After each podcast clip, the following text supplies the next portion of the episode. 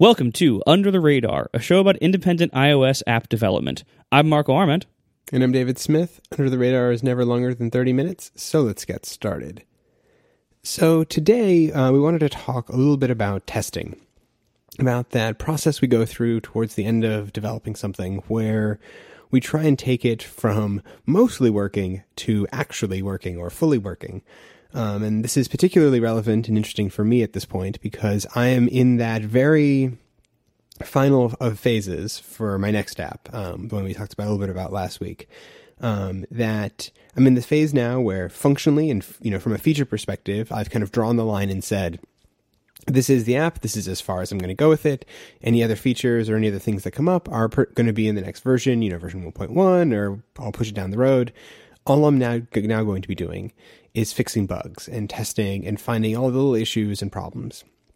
And it seemed like something that would be an interesting topic to kind of walk through, uh, because ultimately the goal is to make sure that we ship things that are, you know, quality, are not, um, you know, riddled with bugs or having all kinds of problems. And it's a, a, tricky thing, I think, especially from an indie perspective. And I think we're def- it's probably fair to say, but I'm definitely talking about this from the uh, the more of the indie perspective rather than you know if you are in a large corporate environment where your app is being worked on by lots of different people you may actually have an entire like qa department whose job it is to test your application.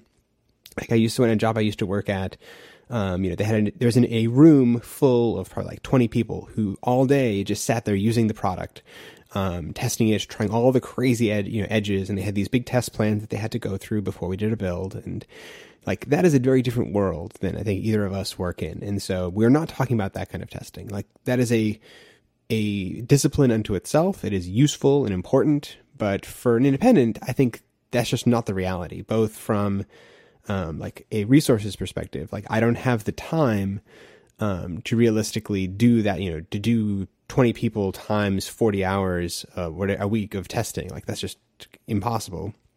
And also, I'm not sure if it's necessary. Um, and some of this is coming into like a lot of there's a certain category of bug that um, I'm less worried about. This is sort of the in more like the integration bug rather than the like functional bug where sometimes you just have bugs that come up because you had five people working on a product and there you know one person changed something here someone else changed it over there and obviously myself in different time domains is different like i can be you know like 2 weeks ago me and my current me can be conflicting but that happens less often but either way, like being independent, it's still something that I have to do, and it's a process that I go through um, now, and it seems like kind of a good thing to walk through. Um, but I don't do it in a formal way. Uh, Marco, do you do it any kind of formal testing or processes that you have around putting something out, or do you just kind of try it out a bunch and see if it works? Um, I mostly just try out a bunch. I mean, and so so we should clarify also that uh, test driven development is not what we're really talking about. Um, neither of us really do that. Uh, we've talked about it briefly before, and I don't think either of us really has a strong opinion on it, uh, except just to say that we don't do it um, mostly as a choice because of our our resources and our style of coding. Um, of you know, just being single person shops, it, it makes it harder to justify the the additional amount of time it takes to write all the tests and te- for test driven development. Uh, so that's not what we're talking about here uh, today, at least. Um, so yeah, so when it comes to whatever testing people would call what we used to call testing. so so yeah just like you or other people like actually just using your app and trying out all, all the different things uh you know trying to trying you know testing out edge cases you know the things that a good tester or qa person would do. Uh, that is that's what we're talking about today. And so my answer to that is generally i i mostly rely on my own usage and the re- and reports from beta testers in order to um, to do this. And this has pluses and minuses. I mean, obviously. It, it, this is a less disciplined approach than having like a formal unit testing process, a formal UI testing process, uh, having dedicated testing people or services. I I I should look more into those things. I haven't to date, and and it mostly has not caused problems. There's and and part of this is because of the way I developed the app in the first place. I mean, step number one is I only make apps that I use.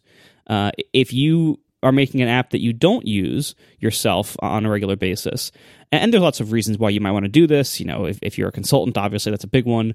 Uh, but you know, so lots of people have these needs. If that's the kind of need that that you're working with, where you don't use the app, I really don't know what to tell you. I, I think things like unit testing make more sense there, or having having like dedicated uh, QA people or services that you can hire to do that. Um, but because I use the app myself, and and I also tend to only implement features that I will use, and and this is not. I, I don't do that 100% of the time. Like there are certain features, like my nitpicky details feature about the showing the number of unplayed uh, unplayed episodes as as a red badge on the icon of the app. I think you can tell by the description text in that interface that I don't want to use this feature. Uh, but enough people requested it and it was a small enough feature. I mean that feature is something like 4 lines of code. It's it's it's a very very very tiny little feature and it satisfied large user demand. A lot of people requested that feature always before I added it. Um, and so it satisfied a large user demand. It was not that much work to do and it's very easy for me to test every so often even though I don't use it myself. So that's something I added anyway despite not using it myself. But otherwise I try not to add features that I won't use myself very often, if at all, in part because I don't care, and in part because it makes it harder for me to maintain the quality of the app because I won't see problems in day to day testing. Like one of the one of the issues that, that I faced recently is I have a pretty severe CarPlay bug in, in the most recent build, and and I'm working on fixing that. I, sh- I should have it for the next one, but I don't have a CarPlay vehicle. We don't own a CarPlay vehicle in our household, and we actually are about to get one in, in about a month, and that'll probably help. Although it won't be my car, which is unfortunate, but at least my wife will have one, so I will have hardware to test on sometimes. But like CarPlay is this whole area of the app that I never see because I don't drive a car that's CarPlay enabled. And so there, there are going to be all these different areas where my own day to day usage is not going to cover it uh, or is not going to reveal subtle problems at least. And so for those kind of uses, I really just rely on beta testers and reports from users. Um, hopefully, you know, hopefully it's before I release these versions that have these that have problems. But um, you know, sometimes sometimes they get out there, and so in order to in order to minimize the damage, I do try to at least like at least cover the the biggest, most common uses of the app in my own formal or informal testing. So, for example, when I'm releasing a big version, I will almost always, if I remember to, which isn't always the case, which is a problem, but I should probably, this is again, this is like one of the reasons why it might be useful to have like a checklist or, or something, but, uh, or, you know, a more formal structure of doing these things or an automated way of doing these things. But one of the things I, I do in my app is, uh, to, to basically start fresh, start from a brand new user every time I do a release. So like, take a device that, that doesn't have the app on it, install a fresh version of the app, and then try creating a new account and starting all over again. And this helps for a number of reasons. Obviously, that's a very important thing for your app to make sure it works at all.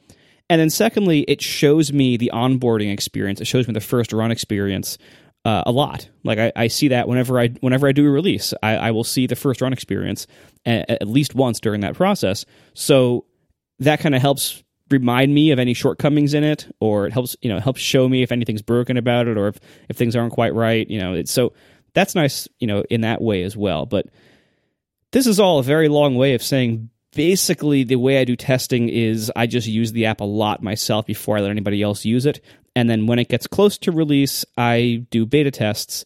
Um, and, and I can talk a little bit more about that maybe maybe a little bit later, but uh, the, the beta tests I, I use tend to find almost any of the remaining problems. Yeah, and I think it's too. It's important to say like. I, I mean, I think my testing strategy is very similar to yours. It's the I use the app a lot, and I try and sort of use it um, like as I get closer, I tend to kind of use it slightly in anger. Like I, I, use it in a way that is kind of trying to break it. Like I'm bashing on all the buttons and like, what if I change this setting really quickly, back and forth, back and forth? Like, is anything weird going to happen? Like you can kind of use it in that way.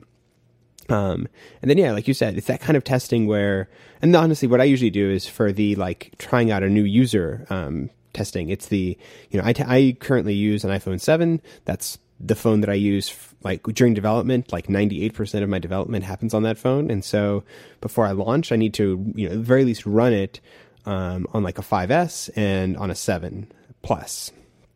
um, just in terms of to make sure that there's not any weird UI bugs or issues, um, or sometimes even just weird. I mean, there's performance things obviously going. If you go back to like a five or a 5S, uh, they're much slower, and so that's a, I find a great place to do the kind of onboard onboard testing uh, because you know I'm starting fresh on those devices half the time anyway. Um, though I will also say one thing that has bitten me many many times in the past, and so now I always try and make sure I do too, is I do the fresh user onboarding experience process, but I do that running the old version of the app.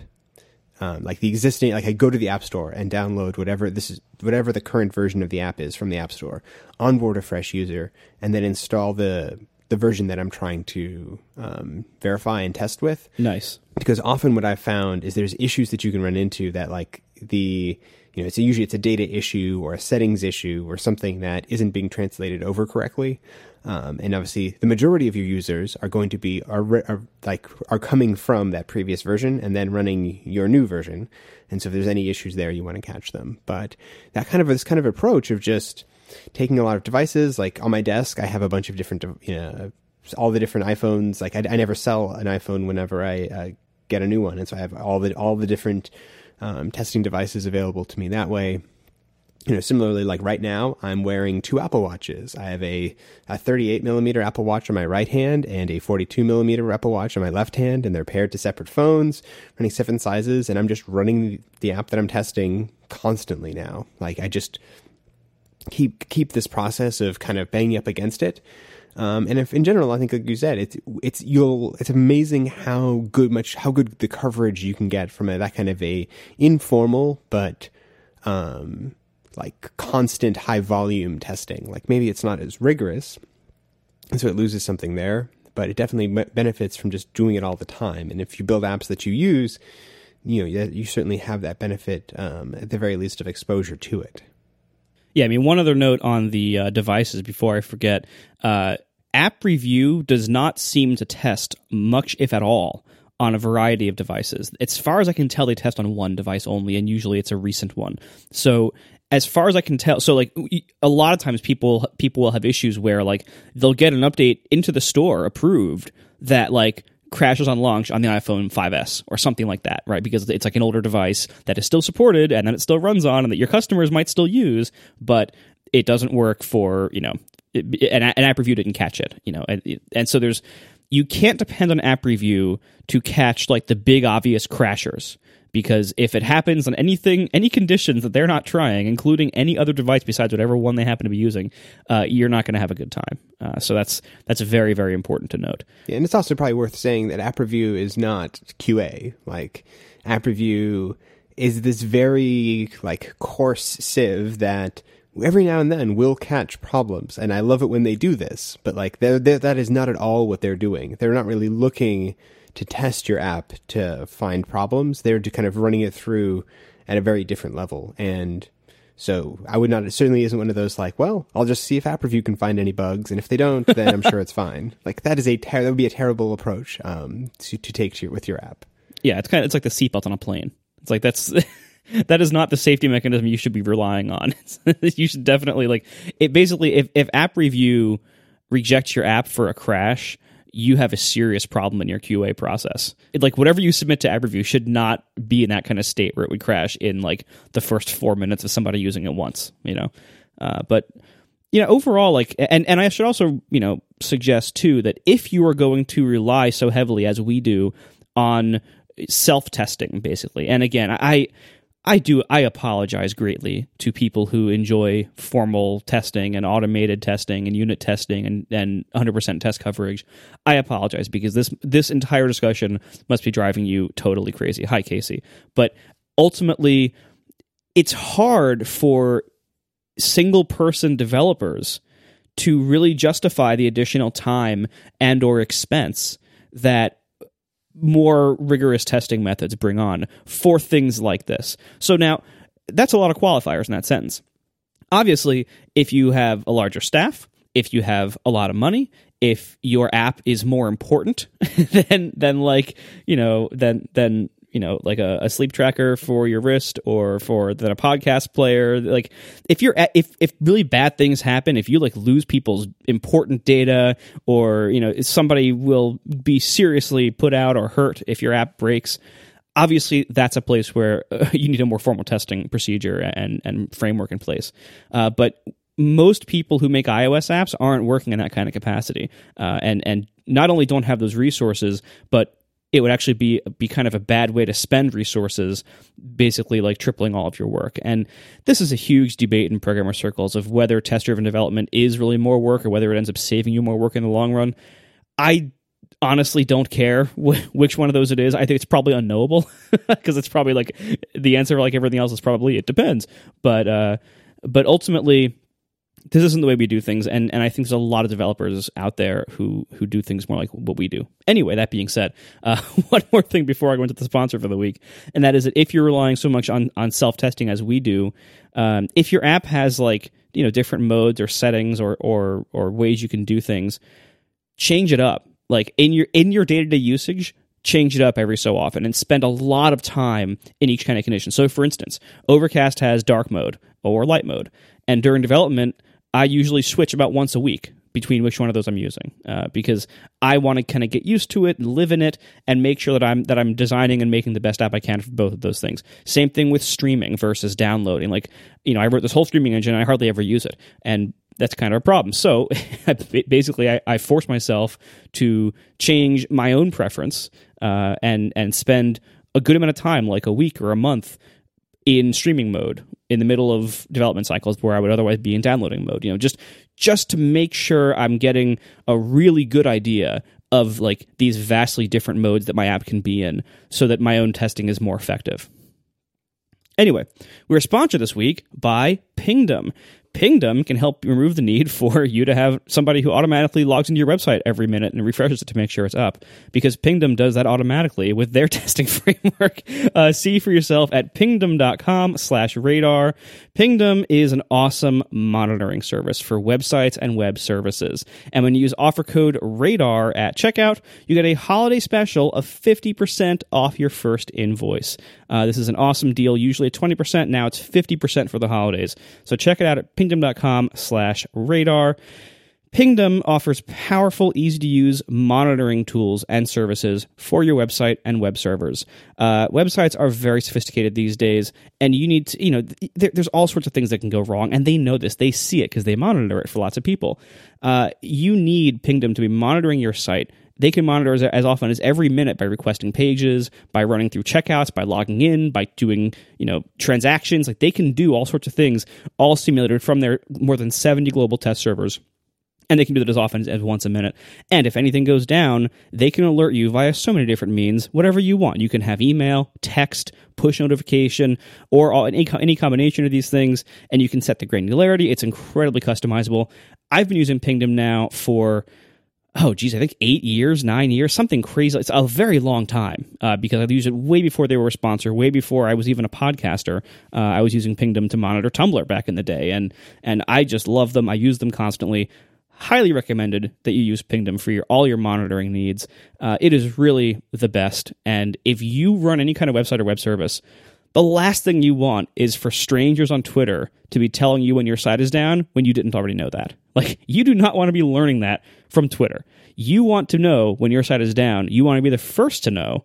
And then you want to be able to go in and fix it before all the people on Twitter see it and start bugging you about it. And with Pingdom, you can, because Pingdom will alert you the moment things go down with that up to one minute granularity. That's really incredible. And they are so fast and so reliable. I love Pingdom. Check them out yourself. Go to pingdom.com slash radar. You will get a 14 day free trial. And when you enter offer code radar at checkout, you will get a holiday special of 50% off your first invoice. Check it out today and you'll be the first to know when your site is down. Thank you very much to Pingdom for sponsoring our show.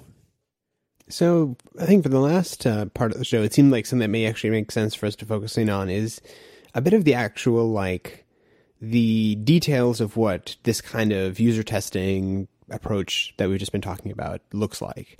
Um, and for me, what that usually means is so I get into this phase now where I'm doing this final level of testing and I'm just constantly trying to think of things to try. I'm trying them out. Uh, I'm using the app in different circumstances, in different places. Like I'll using it on different networks. Like, hey, I'm out on a cell network. I'm at home.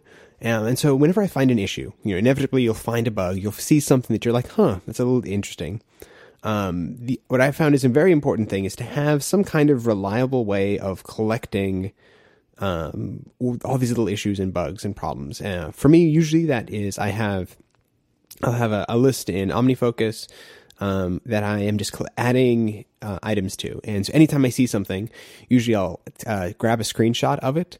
Um, and if it's obvious, I'll just attach the screenshot um, to the task in OmniFocus, or if not, I'll take it and run it through um, what used to be an app that you made, Marco, uh, which used to be called Bugshot, what I think is now called Pinpoint, mm-hmm. um, which is a great little tool. We can have a link in the show notes to it, but it's just a little thing for just drawing arrows, basically, or circling things. Um, uh, it's great for screenshot, sort of when you're like, huh, you know, there's this weird graphics glitch or something, and so you can mark it up, add it to a ticket, and then you know, I go through all of like when I'm in the phase now. Like this morning, I sat down.